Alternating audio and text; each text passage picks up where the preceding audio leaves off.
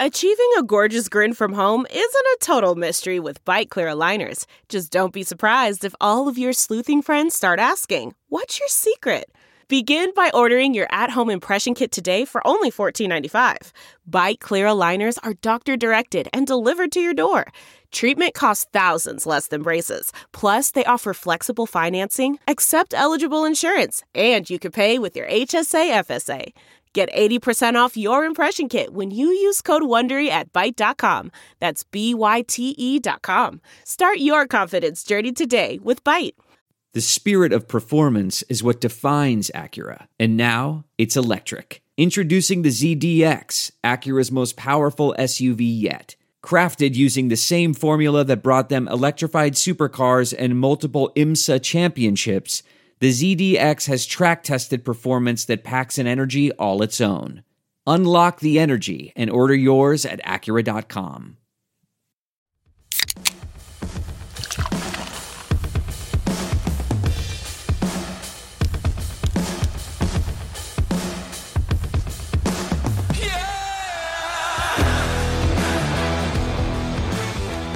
All right, EJ. The dark day is upon us. It is Packers Day, where we have to talk positively about the Green Bay Packers for roughly an hour and everything they're doing right and everything that they're doing to make Bears fans' life a living hell. We actually have to celebrate that for the first time all year. I'm not looking forward to it, but at the same time, I do find them a very fascinating team to talk about because they had one of the most under the radar wildest off seasons of anybody in the league. Beyond the whole like Rodgers will they won't they thing and the Davante Adams trade, the amount of moves that they had to make just to keep themselves above water was incredible. And here's the thing, they pulled it off. They actually pulled it off. They kept most of their core together, keyword most.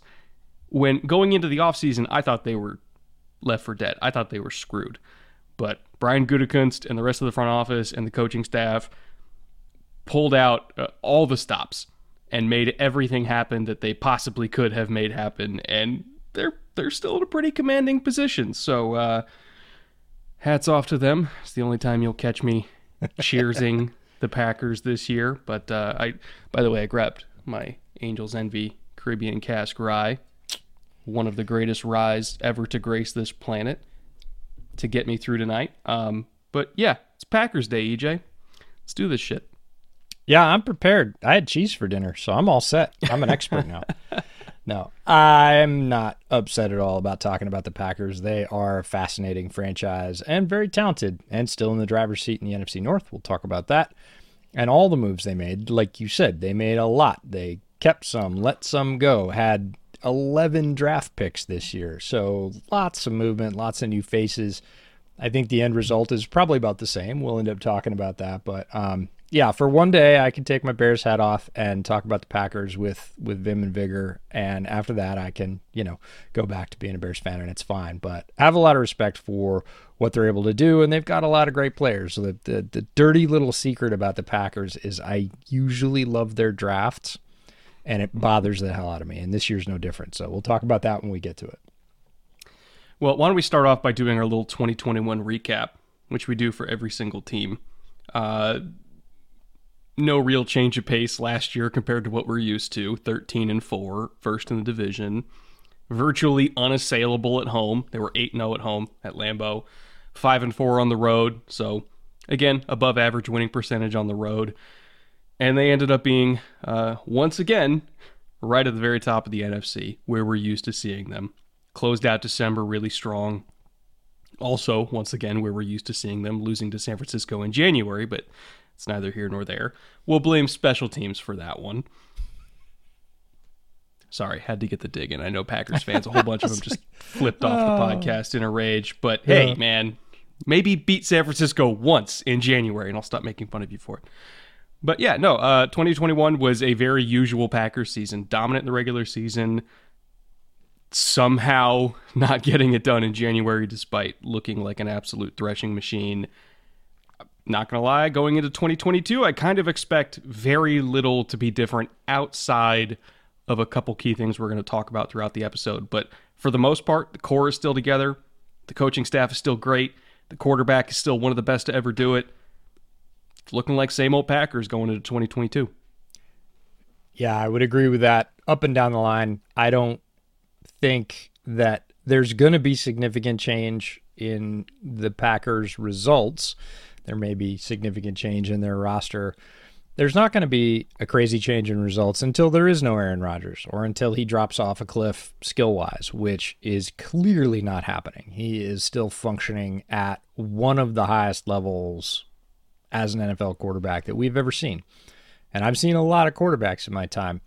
If you talk about the top three quarterbacks in this league and you don't talk about Aaron Rodgers, I'm probably going to stop listening.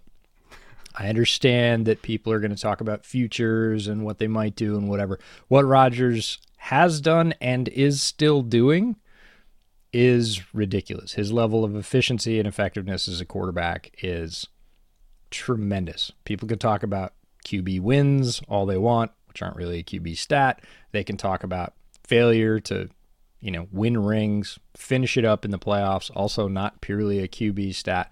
But if you look me straight in the face and tell me that you don't think Aaron Rodgers is one of the top three quarterbacks in this league, you're just I wrong. I don't wrong. think you're right. I just Yeah. don't think you're right. We can argue all day long. Uh, I'm probably going to win that argument. So Uh, let's look at the power structure now.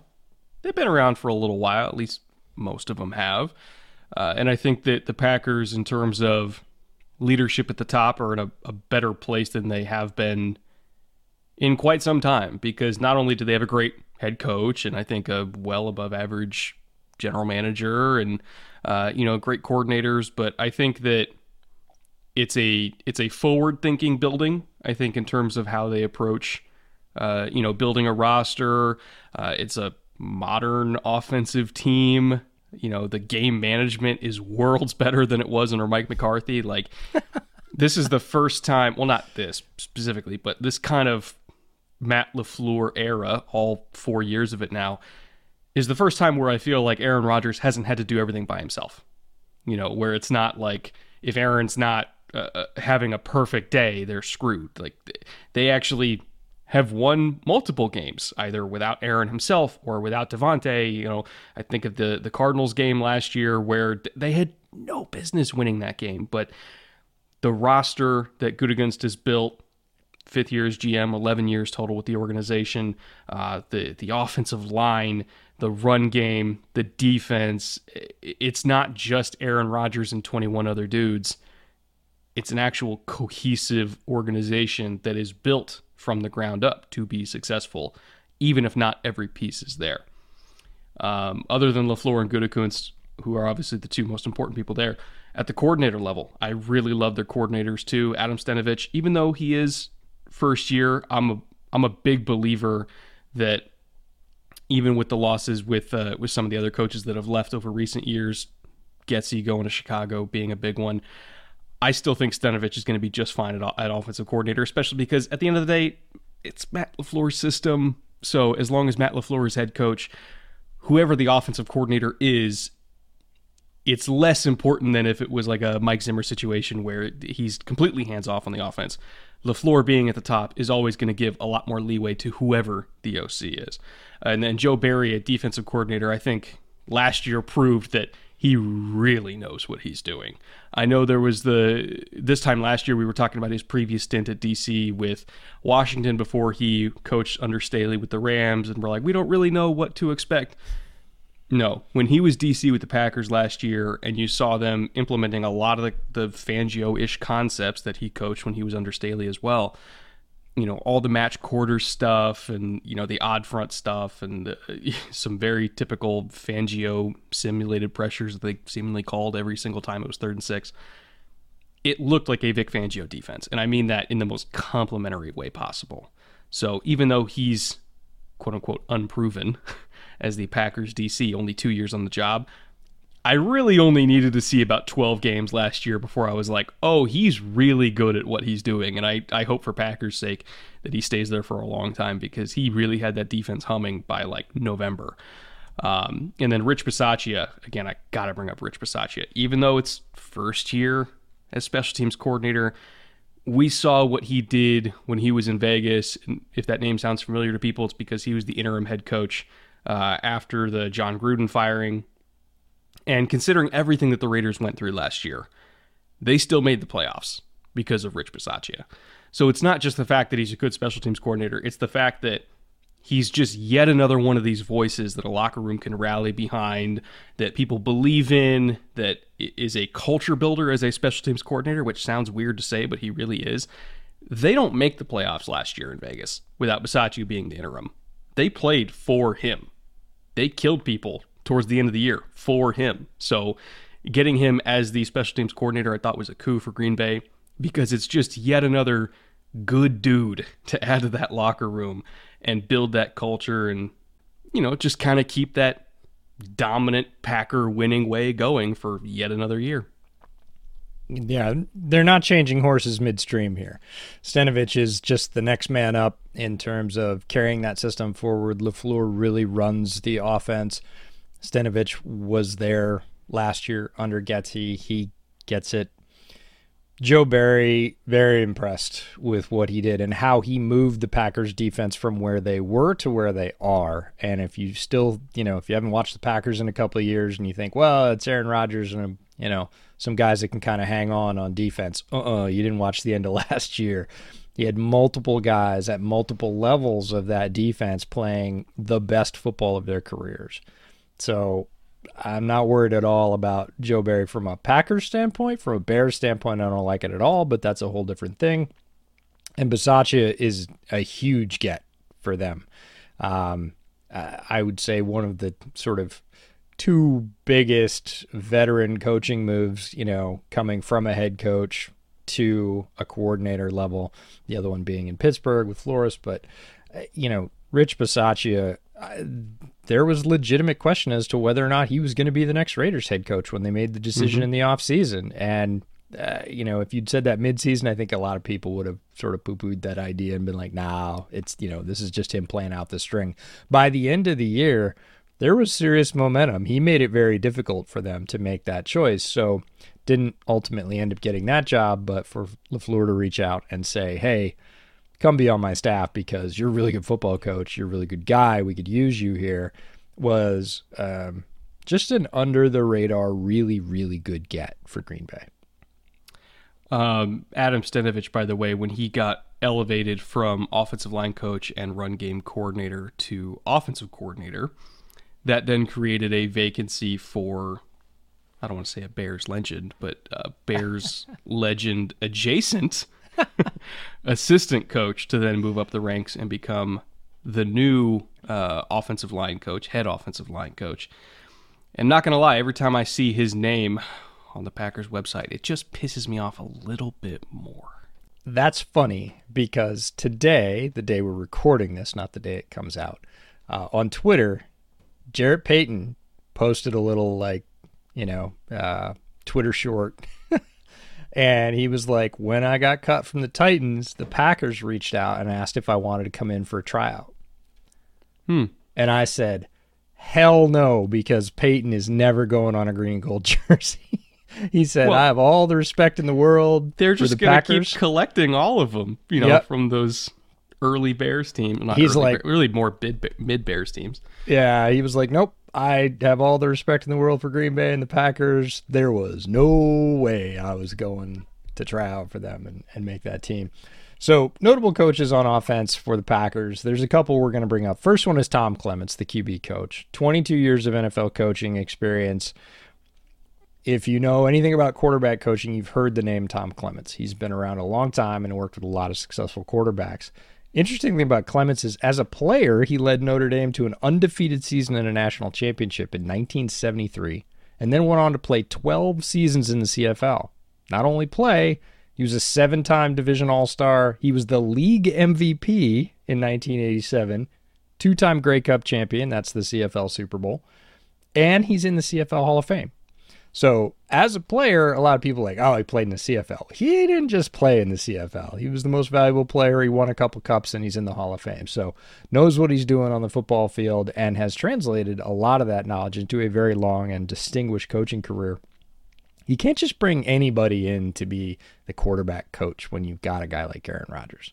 Aaron mm-hmm. Rodgers, very cerebral, very opinionated, very good at what he does. He's not going to respond to just any Tom, Dick, or Harry off the street. He needs somebody that has a deep understanding of the position, and Clements is one of the few guys in the league that fits the bill perfectly for them. So, very important coach. And then the one you referenced in the open, Luke Butkus, the offensive line coach, former NFL and NFL Europe O lineman with the Bears, Chargers, Fire, and Centurions, and he is the nephew of NFL Hall of Famer Dick Butkus. Obviously, the name sounds familiar. Luke played at oh, Illinois. Oh, does it? Oh, yeah, does it, EJ? A little bit. You know, some people have heard of that guy. I hope they should. If they haven't, look him up. Uh, but Luke played at Illinois, um, joined the Bears, uh, moved on to the Chargers, and then ended up extending his career in NFL Europe. But uh, gets to work with a very good and very versatile group of linemen. We were talking about this pre-show that the Packers have. I would say one of the most versatile O lines in the league. They have multiple guys that can play multiple spots well. And you might think that's the norm in the NFL because they're all great athletes or whatever else. It's not. Certainly not at the level they do it at. So he gets to sort of inherit that really good, very flexible group. And yeah, it's a lot of responsibility. He has to keep Aaron Rodgers standing, and I'm sure that's a demanding job, but he's got a lot of great parts to work with there. On defense and special teams, got to start with Jerry Gray, the defensive back coach and passing game coordinator, former Titans defensive coordinator. Jerry himself, another very successful player, former first round draft pick, played nine seasons in the NFL, was a consensus two time All American at Texas, and two time Southwest Conference Defensive Player of the Year as a safety. Mm-hmm. That's crazy. Like safeties Hard don't do. win a lot of awards. It's very difficult to do. To do all that stuff two years in a row, his final two years at Texas. Very decorated player, very established and experienced NFL defensive coach as well. So just another sort of arrow in the quiver of the Packers coaching staff to have him on the sidelines. Kirk Olivadotti, the inside linebackers coach, 19 seasons worth of NFL coaching experience, and he's the son of longtime NFL and CFB coach Tom Olivadotti, who was at Miami when they won their national championship and worked all around the NFL. So if the name Olivadotti sounds familiar, it's probably his dad, Tom. Kirk himself, been around 20 years, uh, still trying to come out from under the shadow of his dad because his dad had so much success, but a great coach in his own right and did a great job last year with De'Vondre Campbell. And Michael Spurlock, this was one. So, special teams quality control coach. I was like, is that? It's gotta be. Same and one. Same one. First player in Bucs history to return a kickoff for a touchdown, and the only player in Chargers history to return a kickoff and a punt for a touchdown in the same season. So Michael Spurlock, uh, you know, I I think about as you know, besides just being an analyst on an NFL coaching staff, being a special teams quality control coach is is breaking in in terms of coaching. But he's going to be able to tell anybody that plays special teams on the Packers, like, no, no, I know how to do this. It's okay. You can believe me. Uh, it's not something I read in a book. Um, you know, here's my YouTube highlights. I'm sure he's got them on his phone. But uh, by the way, can I just say how insane it is that for as long as the Buccaneers have been around at this point, it took till the late 2000s to get a kickoff return for a touchdown? Are you there, kidding me? There are weird stats out there that you kick across and you go, no, that's not. surely they did it before that. Absolutely. They must have. They've been around, blah, blah, blah. And you look and nope, there's just some weird outliers where stuff doesn't happen for a long time. That is definitely one of them. But great group of coaches, great mix of experience. And they seem to have um, succession down. They know they're going to have success. Multiple coaches have sort of been calved off the top of that organization, like Luke Getsy, and moved on to other places they always seem to have a ready replacement, and you don't get these big swings in the overall quality of the performance on the field. It's somebody that was already there, coaching the system for three or four years, knows, okay, now you're stepping up, they're ready. They seem to have that sort of grooming process really well dialed, and it shows in the consistency of the product they put on the field. Yeah, no, it's one of the most stable organizations in sports, always has been, always will be. I firmly believe that. Well, as long as as long as they have Hall of Fame quarterbacks. Maybe, I was going to say, maybe 30 years worth of Hall of Fame quarterbacking in a row will do that. It's been like, decades since they haven't had one, so I don't know. Maybe one day. We'll see. Although I just know that as soon as Rodgers retires, there's going to be like some contract dispute with Justin Herbert and he's going to get traded to Green Bay and just start this nightmare all over again. I just know it. I can feel it in my bones. Don't you put that evil on me, Coleman. Don't you do that. Uh, anyway, uh, I, I kind of want to get to the meat of this episode, which is framing the roster losses with their extensions together. Normally we kind of, you know, do all the the roster losses first and then the retentions and then the third party additions. We're going to throw up uh, you know, a big screen of all of their roster losses first, but I really want to put the notable losses and the extensions together on one screen so that you can see them together because they all kind of had something to do with each other when you look at where the Packers entered into this offseason cap wise, they were not in good shape. They had virtually no money to work with. In fact, they were well over the cap and they had to do a whole bunch of restructures to get back under the cap. It was like 45 million over the cap or something like that. They were they were a slightly less egregious version of the Saints. And so they had to do a whole lot of moves, both in terms of cutting players and extending players and restructuring players and asking veterans to take pay cuts just to get to like a million under the cap. And so before we even get to the Davante Adams trade, which in itself freed up like 20 million or something like that. Before we even got there, these were all of the moves they made to collectively free up $81.7 million in cap space. Extensions Preston Smith, Aaron Rodgers, Jair, Jaire Alexander, which by themselves are an unbelievable amount of money, but at least for this year, it freed up 8.3 million for the Preston Smith deal. Preston Smith deal. 18.1 million was relieved from this year's cap hit in the Aaron Rodgers extension. Jaire Alexander's new deal freed up 6.2 million. In terms of restructures, Kenny Clark's restructure freed up 10.9 this year. Aaron Jones's restructure freed up 3.1. David Bakhtiari's restructure freed up 7.7, and uh, Adrian Amos's restructure freed up 4.7 million. They outright cut Za'Darius Smith because they had to choose between one Smith brother or the other. They chose Preston Smith, especially because Rashan Gary was one of the very best pass rushers in all of football last year. You know, was third in total pressures for the league they weren't going to keep all three of those guys. So they cut Za'Darius Smith. He was dealing with injury issues. That freed up 14.6 million. And they also cut Billy Turner, who is relatively underperforming at right tackle anyway, and offensive line. At least now, after the draft, is very deep for them. So they didn't really need Billy Turner anymore. Cut him, freed up 2.7, and then they uh, they knocked five and a half million off from Randall Cobb, who took a pay cut to stay in Green Bay and make one last run with Aaron. So that's how they got 81.7 million. And then they traded Davante Adams. Because even after all of that, the Davante situation had deteriorated to a point where it seems like there was really no at, no way out of that. Um, it has been reported that they offered more than Green Bay, and he wanted to go to Vegas anyway. I'm sure the truth was somewhere in the middle, but you know, even going into free agency last year, before free agency even happened, it was reported that he bought a big ass house over in Vegas, which kind of told you where he was leaning regardless. He wanted to go play with his best friend Derek Carr.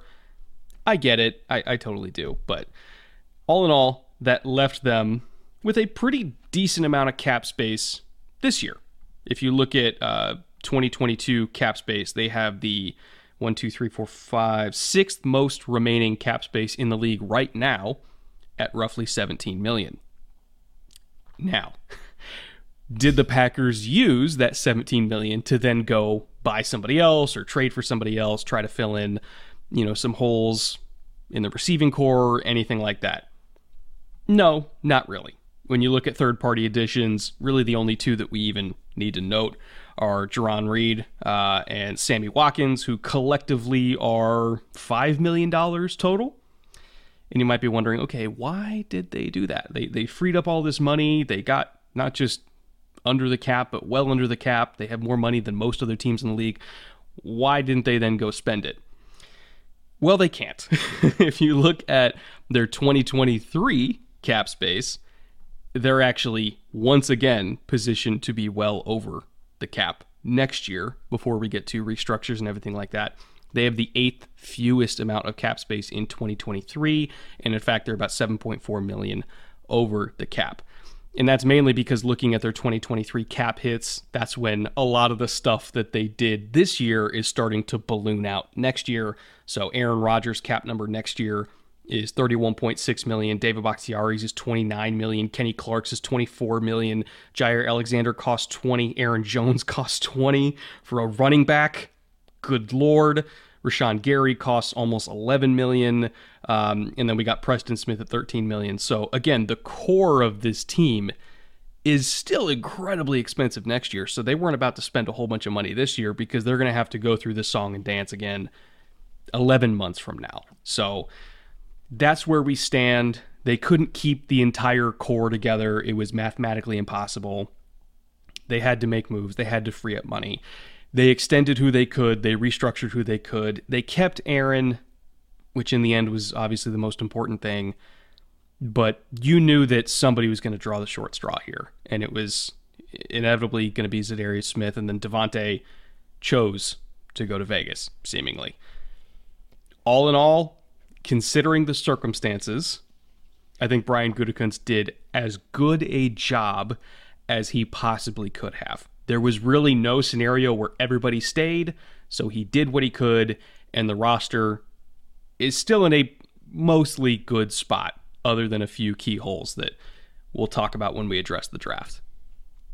We talked about this in the middle of last season, and, and you said it before I did that with all the tumult, with all the upheaval, with all the uncertainty surrounding Aaron, uh, there was just there was no sure thing about him coming back to Green Bay this year. Looked like he might be the guy that gets traded to the Broncos or retires or does whatever else. The Jordan Love start pretty much solidified. Oh, we're not doing that. Yeah. Like at that point, Green Bay pivoted and said, we need to throw ourselves on our swords no matter what and get Aaron back in this building. And for, you know, for as many years as he'll give us, there is, and you said there's no other option. They have to do this. And I wasn't quite so sure. There was a lot of smoke around that for a long time. It made the most sense, but I wasn't sure they could pull it off. The fact that they did, that they are here from there, is a really impressive stretch of reversal by the front office. They had been sort of beating the war drums and and you know throwing their quarterback under the bus as much as a front office will do. It was acrimonious to say the least, and to be here now with Aaron back for another year and sitting basically atop the division with lots of their talent still intact. I would say most of their high end talent still in the building it's an amazing move. But make no mistake, it was the one start from the guy they drafted in the first round, and they said, Nope, we're not willing to deal with that. We will take Aaron Rodgers for any cost, for any length of time. We'll do whatever we have to do now and in the future to throw up a huge balloon of money. I'm always really fascinated when people say, Oh, the Packers are a small market team. They don't spend money. I'm like, they're spending $101 million on five guys in this list this year. Mm-hmm. Five guys. Yeah, one of them is Rodgers at 50, but Preston Smith at 13, Jaire at 21, De'Vondre Campbell at 10 for an inside linebacker, Rasul Douglas, who they not re signed, seven.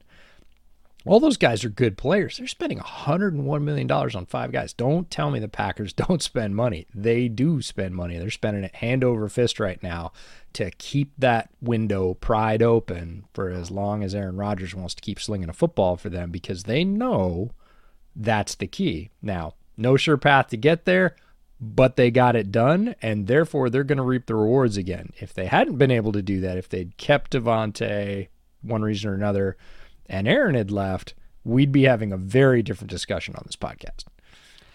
I think the parallels between the one game that Pat Mahomes started in 2017, the very last game of 2017, where it was against Denver and he made some just ridiculous throws because he's of course he's Pat Mahomes. But that was even before people outside of the Chiefs building knew what Pat Mahomes was going to be. People inside the Chiefs building were like, "Oh yeah, no, that's normal for him." But the rest of the world was like, "Holy shit, okay, they got something there." That one game was really what solidified them moving on from Alex Smith the following year. On the opposite side of the spectrum, the one game against the Chiefs, the against the Chiefs, excuse me, from Jordan Love, I think solidified the opposite of we we already have a superhuman at quarterback. Let's not do anything to uh, to rock that boat and fuck this up any more than it already is. Let's just throw 50 million at him. You know, we'll let him get some weird astrology tattoo and go do his ayahuasca retreats in the off season. He's going to do whatever he's going to do, but as long as he's doing it while playing football for us, we don't care. That's their general mindset right now. And to be honest, I don't really blame them just based no, on what we've seen I, from Jordan Love. I don't blame I them at all. I can just see in my mind's eye, and this is just what I want to see Gutey just like kicking open the door to the conference room, saying to Aaron, let's not be rash. Yeah. what is it you'd like? We'll start with that. Here's a, here's a blank piece of paper. You write that number down, and, and we'll go back to our office, fire up the calculators, and get it done because we know where we need to go, and we're 100% sure, and we will – we will kiss the ring right now. And that's what this is. This is Green Bay kissing the ring and saying, we will keep you here because we've seen the other side and we want no part of it. And I think that that's probably as good a transition as any into talking about their draft because looking at their draft, this was going into the draft with information that Davante was gone. At that point, he was gone. Their number one receiver was Sammy Watkins or Allen Lazard we were screaming from the rafters don't just use your first round pick on a wide receiver, use both of them on a wide receiver. You can't take any chances here. And then when the top two picks came in and they were on defense, we were losing our minds. We're like, this, what are they doing? This is the exact opposite of how you're supposed to make Aaron Rodgers happy. And then day two happened. And then day three happened. And uh, at least for me, I don't know about you, made me go back to okay, in Gutey we trust because not only did they not panic, I was panicking. I'm not even a Packers fan. I was panicking.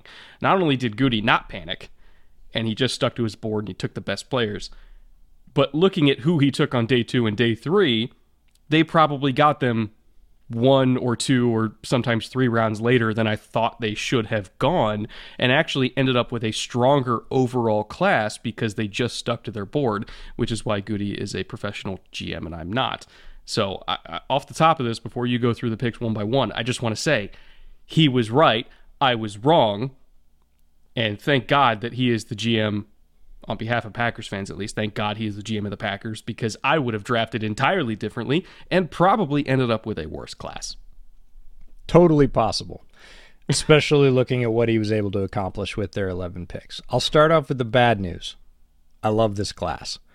Mm. That's bad news. Great news for Packers fans, not great news for me. I love this class. And that, like I said at the top of the show, is not uncommon. I typically have at least a couple of draft crushes that I'm in love with after my months of draft study that end up going to the Packers. Uh, most notably in recent history, Darnell Savage was one of those guys. Loved, loved, loved Darnell Savage.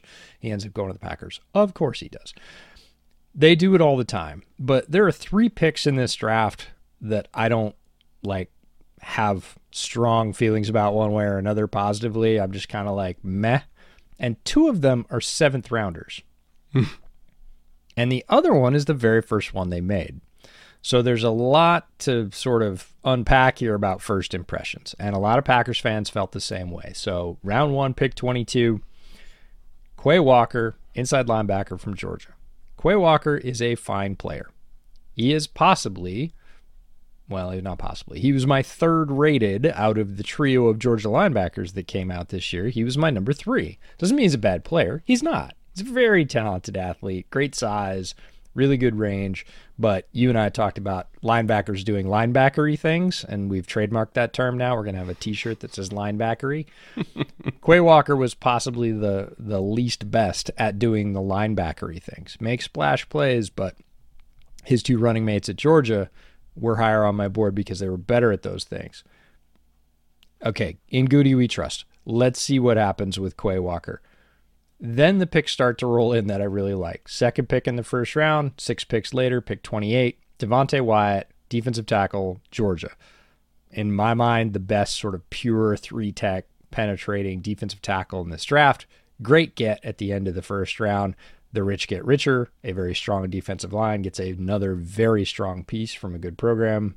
No issues with that. Round two, pick 53. One of the guys I really liked, uh, who was on our 10 gems list, Christian Watson, wide receiver, North Dakota State. Tall, freakish. A lot of people worry about the drop rate. I wouldn't so much. He's going to need a year. Is he going to make all those plays this year? Nope. That's not why they drafted him. He is the down the line replacement for X. They want him to be the big guy outside that runs deep routes, as insanely athletic. He's got all the tools.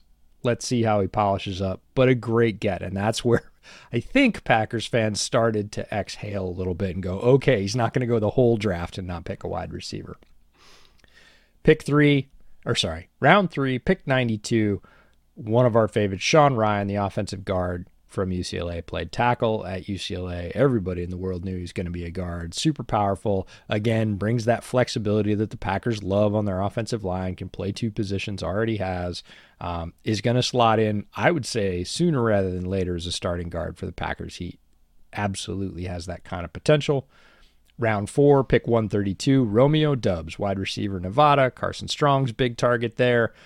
Underrated, probably because he played at Nevada. Uh, I think gained a little bit of momentum, but was sort of more. You heard more about Doubs in the back channel than you did on all the splashy boards of who's going to get drafted 1st mm-hmm. Would I be terribly surprised if Doubs ended up having a better NFL career than Christian Watson? I wouldn't. Christian Watson has way more potential. I think Doubs right now is probably a better wide receiver. Now, might not stay that way, but he is a quality get in round four. Great grab by Gutey and the staff. Round four, pick 140, eight picks later. Zach Tom, offensive lineman, Wake Love Forest. It. One of the most athletic offensive linemen in this draft. Uh, can play tackle. A lot of people talked about him playing center. Is this a theme? Yes, this is a theme. The Packers love offensive linemen with versatility. Zach Tom picked up a lot of momentum in the last six weeks before the draft as a very chic uh, potential pick at offensive line. If you just watched his pass sets, if you just watched Zach Tom's pass sets, you would have absolutely balked at the idea that he was available anywhere near round four. His pass sets are pretty, like really, really good. I know you had him more highly ranked than I did. Great get a first round pick. I like know. I was unreasonably high on Zach. Yeah, yes, I would agree. Unreasonably is a great word there. Uh, round five, pick 179. One of my favorites that I think is terribly underrated. Kingsley Enagbare, uh, outside linebacker, South Carolina. You can call him five tech. You can call him edge. Be really interesting to see how they use him. I think they slot him in behind Preston Smith and or Rashan Gary both. Find out what they like him better as in their system. But very productive guy at South Carolina with a lot of power. Needs needs a counter move pretty badly, but beat some very good tackles soundly. So to be able to get a guy like that in the fifth round, again, not typical in the draft. More players in this draft, very deep edge class. You're going to get lucky sometimes. The Packers do it again. Now, round seven, one of the aforementioned picks I wasn't super wild about. Pick 228, Tariq Carpenter, linebacker, Georgia Tech. Meh, neither here nor there. Uh, but you're talking about a seventh rounder, so that's fine. If they love him and they met with him and they like his attitude and his skills, he's going to start off fighting for a special team spot, being a practice squad backup. That's fine as a seventh round pick. They had four picks in the seventh round. Their second was pick 234, Jonathan Ford, the DT from Miami, University of Miami. That was the other seventh round pick. I was like. But again, you're talking about dart throws. You're talking about lottery tickets. You're talking about seventh round picks. They have two more of them, and man, they nailed them both. This this hurt my heart. This was just Gutey and his staff like putting out their cigarette on my chest because pick 249 Rasheed Walker, the offensive tackle from Penn State, who I had a much higher rank on than that. I would have been perfectly comfortable if somebody, cough, cough, Bears had picked him anywhere after the middle of the third round. I think he's got great potential. If you don't agree with me, watch the Michigan game. Yes, he had his fair share of losses, but he also had a ton of wins against two guys that would should have been first round pass rushers. Hutchinson was, and um, help. Ojabo? Ajabo, who popped his Achilles at his pro day, is would have been if he hadn't popped his Achilles. He would have gone in the first round. So Rasheed Walker, I think, has tons of potential. The fact they got him in the seventh round tells me there was something going on there. Could have been injuries, could have been off the field, something we didn't see because the tape said this is way better than a seventh round offensive tackle. And then their last pick, 258, Samori Toure, the wide receiver from Nebraska, speedster. Got to see Yep. him at the Shrine Bowl. He will tear the top off. I could see him playing in the slot next year for the Packers, and that being a very, very good thing. As exactly that the speed slot threat to just be the can opener. Get out there, deep fly post, everything, just tear safeties off and make them run with him because he is a legit low 4 3 guy. He's tall enough, he's got good hands.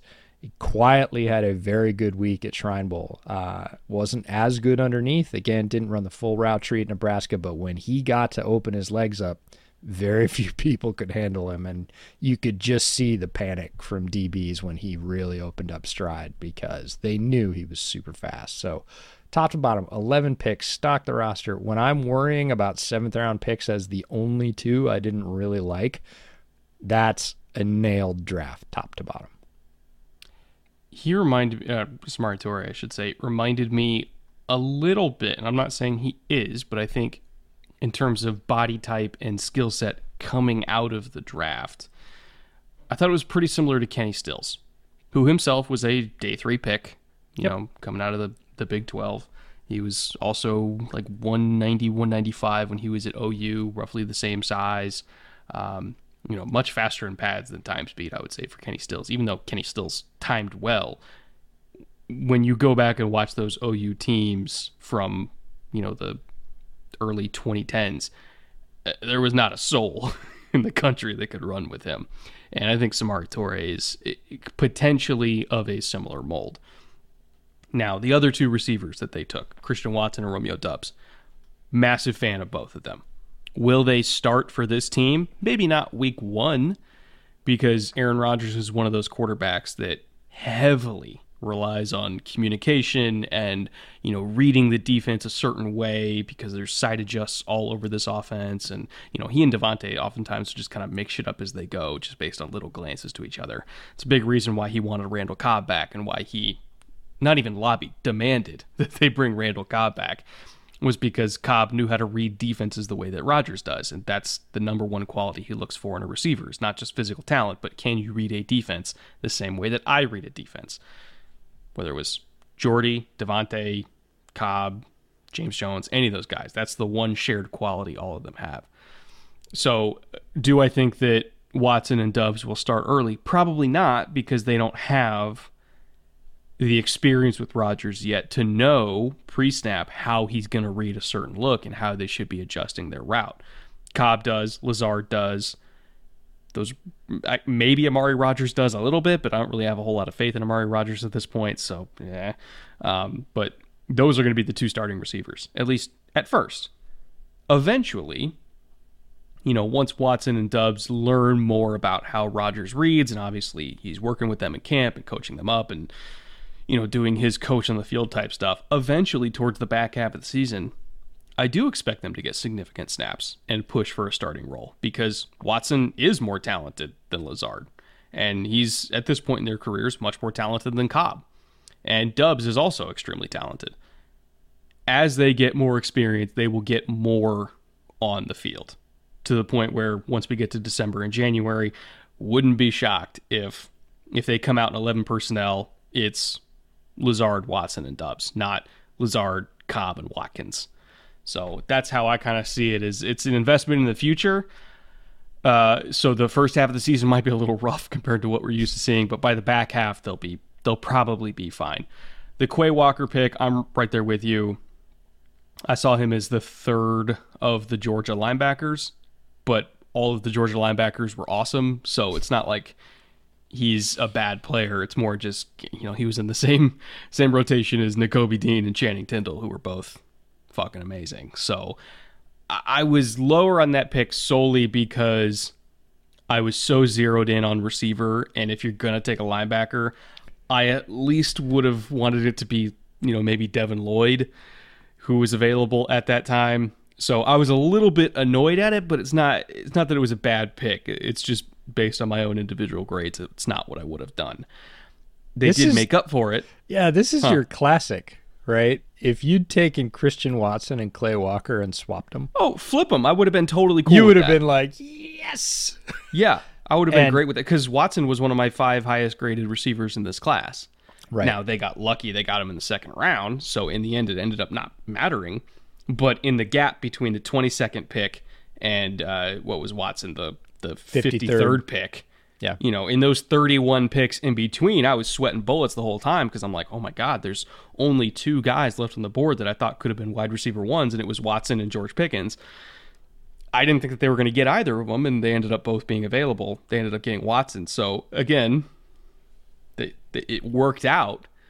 But going into day two, after seeing what they got on day one, I was, on behalf of Packers fans, I was nervous to say the least because they still had not addressed the position at that point. Um, Devonte Wyatt, I do think, is going to get significant snaps early on because right now he's basically just competing with Lowry and Reed to be uh, next to Kenny Clark. And I think at least in third down situations, he's going to be the one next to Kenny in nickel. In base, I could see him, you know, maybe not starting in base, but at minimum in nickel, he's going to be on the field because other than Kenny Clark himself, he's the best interior pass rusher they've got. Um, and then one last thing I want to talk about the offensive linemen, Sean Rhyan and uh, Zach Tom.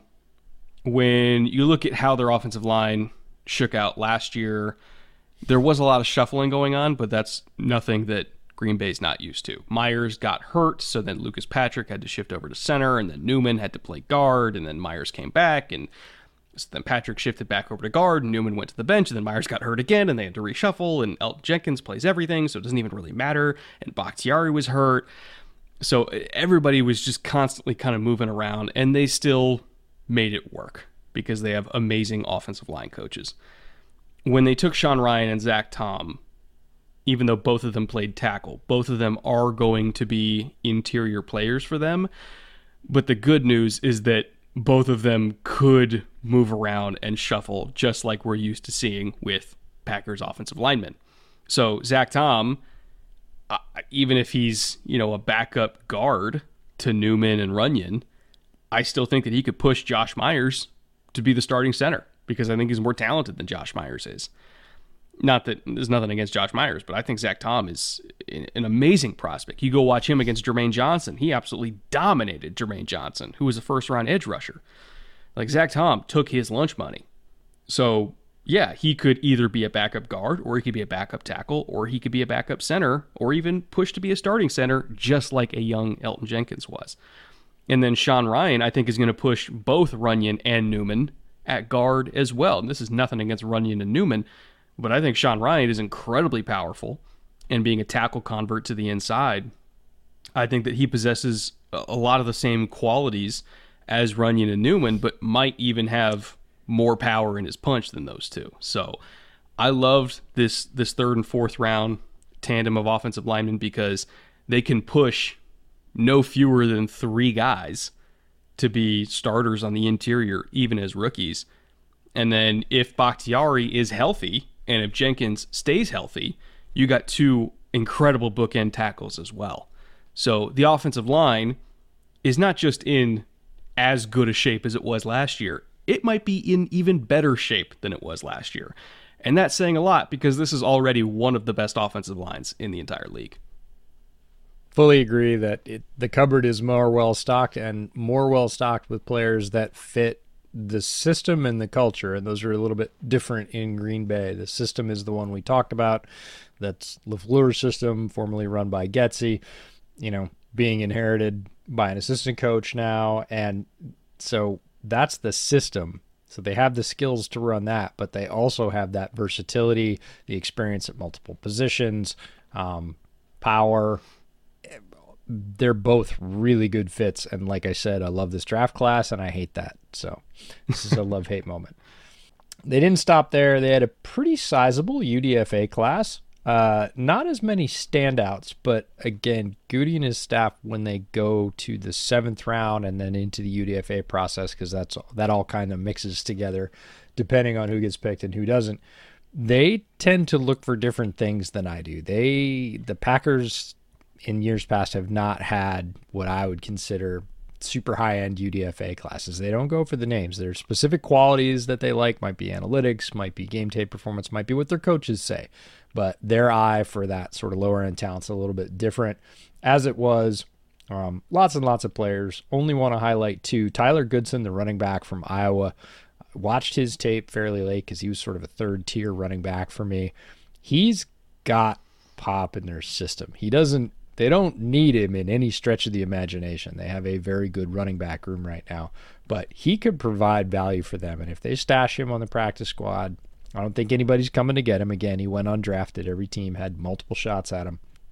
But there's something there in certain plays, uh, especially sort of that slash inside Iowa middle zone. He has a knack uh, he had a ton of success there doing that. So he was sort of one of those players that caught my eye in this list. Um, sorry, I lied. It's three. Uh, Ryder Anderson, the edge from Indiana, um, raw, but showed some good flash on film. Don't know if he stuck. And then Ellis Brooks, the linebacker from Penn State. Think he should have been drafted just as a special teams demon alone the fact that the Packers pick him up for free again out of a sort of talented rotation of three linebackers that came out of Penn State. The fact that he slipped through the seventh round and they get Ellis Brooks for free. Ellis Brooks can play, like, and I mean in base defense can play. He'll he'll make he, it for sure. He has to continue developing, but right now you just got yourself a special teams ace for nothing. So um, while they didn't have a again ton of you know name and lights types, five of these guys are going to stick guaranteed because they always do on the Packers. Yeah, and, and, considering the amount of roster shedding they had to do for all their cap stuff, this is a roster that I think is is makeable for UDFA's. The top 22, outside of a couple position groups, is excellent, but the depth I think still needs to be replenished to several position groups, and I think there's a lot of openings here that are that are possible, especially especially for Ryder Anderson, uh, Ellis Brooks, Tyler Goodson. I just looked him up; they didn't keep him. Anderson's gone already. Yeah, he was a camp invite, so he wasn't. He didn't sign a contract. He was a show up, and we'll see if we want to keep you. He's not currently on their roster. Doesn't mean they won't bring him back. They took a look at him. Of course, the medical staff got a look so that's another benefit that I think a lot of people don't assign to these either camp invites or tryout type players is you get them in your building, you get to talk to them, you get to run them around a little bit, you get to look at them if you have a question about an injury history, combine recheck, that kind of a thing. So doesn't mean he won't be there in the future, but he's not currently on the roster. That's really surprising to me considering their edge depth, or rather lack of edge depth. Their edge three right now, which is the guy that's coming in, you know, to give Gary and Preston Smith a breather, is Enagbare, their rookie fifth round pick. They don't got anybody else. You know, unless you're really a fan of Randy Ramsey or Jonathan Garvin, they don't got anybody else. I I have to imagine by the end of preseason, you know, when people are going through waivers and everything like that, they're gonna have to get another one. They have to, or a you know a vet minimum guy. They're way too thin at that spot. Like I love the starting tandem. Starting tandem's incredible. Everything after that. could use it's, a little bit of work. It's not unlike the Vikings, who we talked about yeah. yesterday. When you look at that, especially on defense, the starters on defense, incredible, right? Front to back, they really are great. And in some positions, yeah, they have good depth. In some positions, if they take a couple of injuries, it's not going to be a pretty picture for them. So it, it really is that, oh, look at the starters, pay attention some some positions on defense not super well stocked. All right, final segment: team floor, team ceiling. Kind of mentioned it yesterday. Uh, even though I have a ceiling one win higher than the Vikings of 12 wins, it is possible for them to get to 12 wins as a ceiling. That number is literally just out of deference to Aaron Rodgers. in terms of most likely win total, I have them at probably 11, right right where I have the Vikings. I think they're both going to be at about 11, maybe 10, depending on how quickly they can get off the ground. Because again, the receiver problem is a problem. I can't imagine they're going to be below nine. That's my floor. It, it would take an injury to Rodgers for that to even be conceivable. But I'm not 100% sure that the gap between them and the Vikings is even a gap anymore. If you put Davante Adams on this roster, yeah, it's not even a question. Without Davante Adams, I, I I can't firmly say that Green Bay is going to win this division. So yeah, it's possible they get to 12 just because Aaron Rodgers is a demigod. Is it likely? I can't say so at this point. I think the loss of Adams is just too important. He was everything to them in terms of you know those gotta have it plays where he and Aaron just glance at each other and make shit up on the spot. It's a very similar connection to how Kelce and Mahomes operate, where there's whatever play is called, and then there's what Aaron and Davante are doing, and it could be based on split, leverage, alignment, you know, the the freedom that he has within calls to just kind of adjust his route, knowing that Aaron reads defenses the same way as him. That element is gone. And I can't count how many times that element dug them out of seemingly impossible holes at the end of games. All of these fourth quarter comebacks that we're used to seeing with Rodgers. A lot of them were made possible because he and Davante doing impossible shit together. That togetherness is no longer together, for lack of a better way to say it. I just I, I don't have full confidence without Davante there being the safety blanket in Rodgers being able to pull out 12 wins again. And it's not that the Packers are a bad team, they're a great team. But rarely have I ever seen a receiver be this important to a football team. And I just can't confidently say that there is a gap anymore between them and the Vikings. There's a gap, and it's Aaron Rodgers. The gap is more narrow. We talked about this last night and again tonight. It's uh, it's it's still there because it's still Aaron Rodgers. To your point, there's going to be a lot more frustration. There is there are going to be a lot more times when he looks for that, expects it because he's very used to it and it's not there.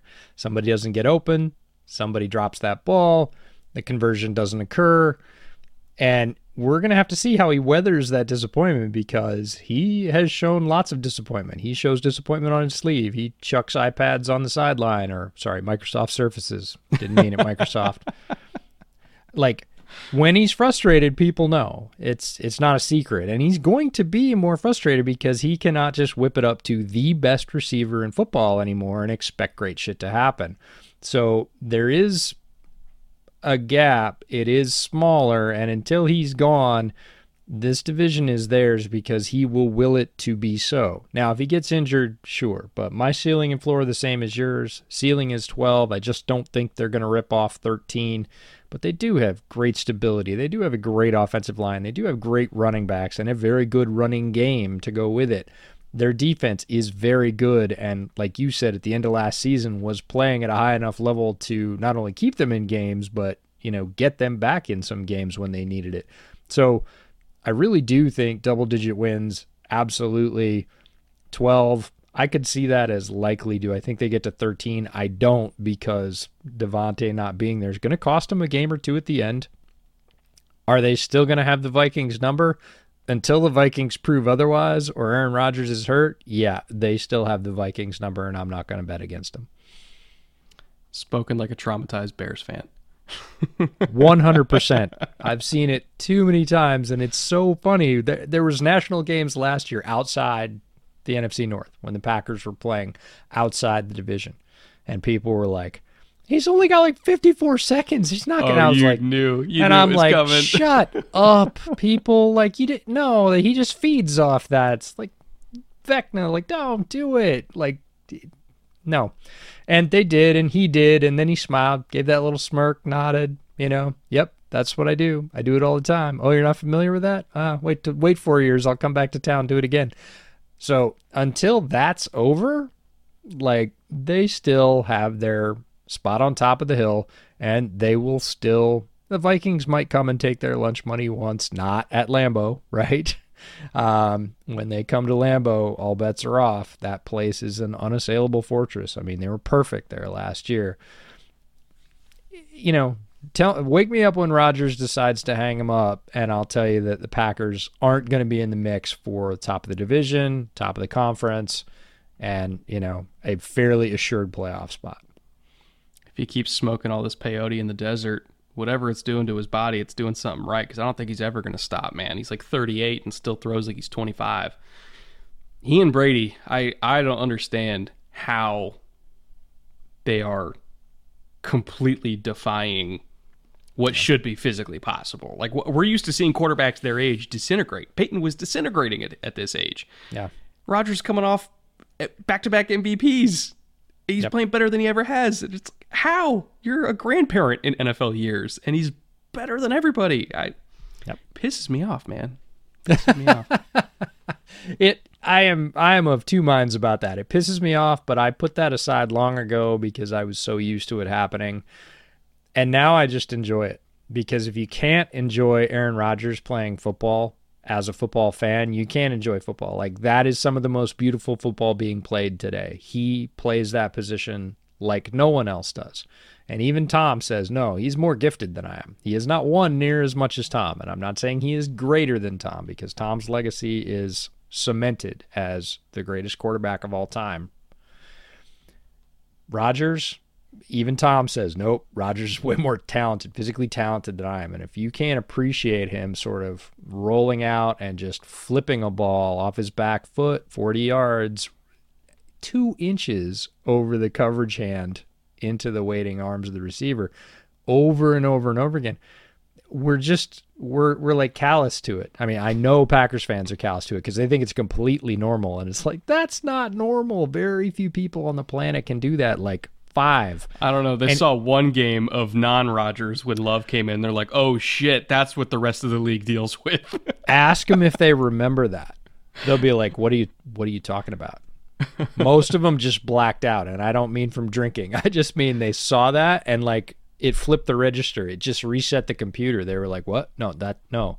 that's supposed to be complete like that always gets complete what it, i'll just go to next week like they don't even acknowledge that game occurred because it is so traumatic oh god well we're not done with the nfc north we're coming back tomorrow talking probably significantly more packers uh, when we're doing our nfc north macro recap making predictions for the division as well as award predictions within the division mvp player of the year rookie of the year coach of the year of course, division winner, all that kind of stuff. So, if you're a Packers fan listening to this and you want to hear even more praise about your own team, because I'm sure plenty of it is coming, uh, feel free to come back tomorrow, same time, same place. And if you're not a Packers fan and you are just watching and listening and trying to catch up on every single team, all 40 episodes we're doing in the series, thank you. We appreciate it. Couldn't do this without you guys. So, cheers to you. And uh, yeah, we'll see you all tomorrow morning. Uh, Friday, yeah, Friday. Sorry, time is a time, time is, a, is a blur at this point. Uh, we'll see you all tomorrow for that. And uh, until then, we love you. Later. Take care.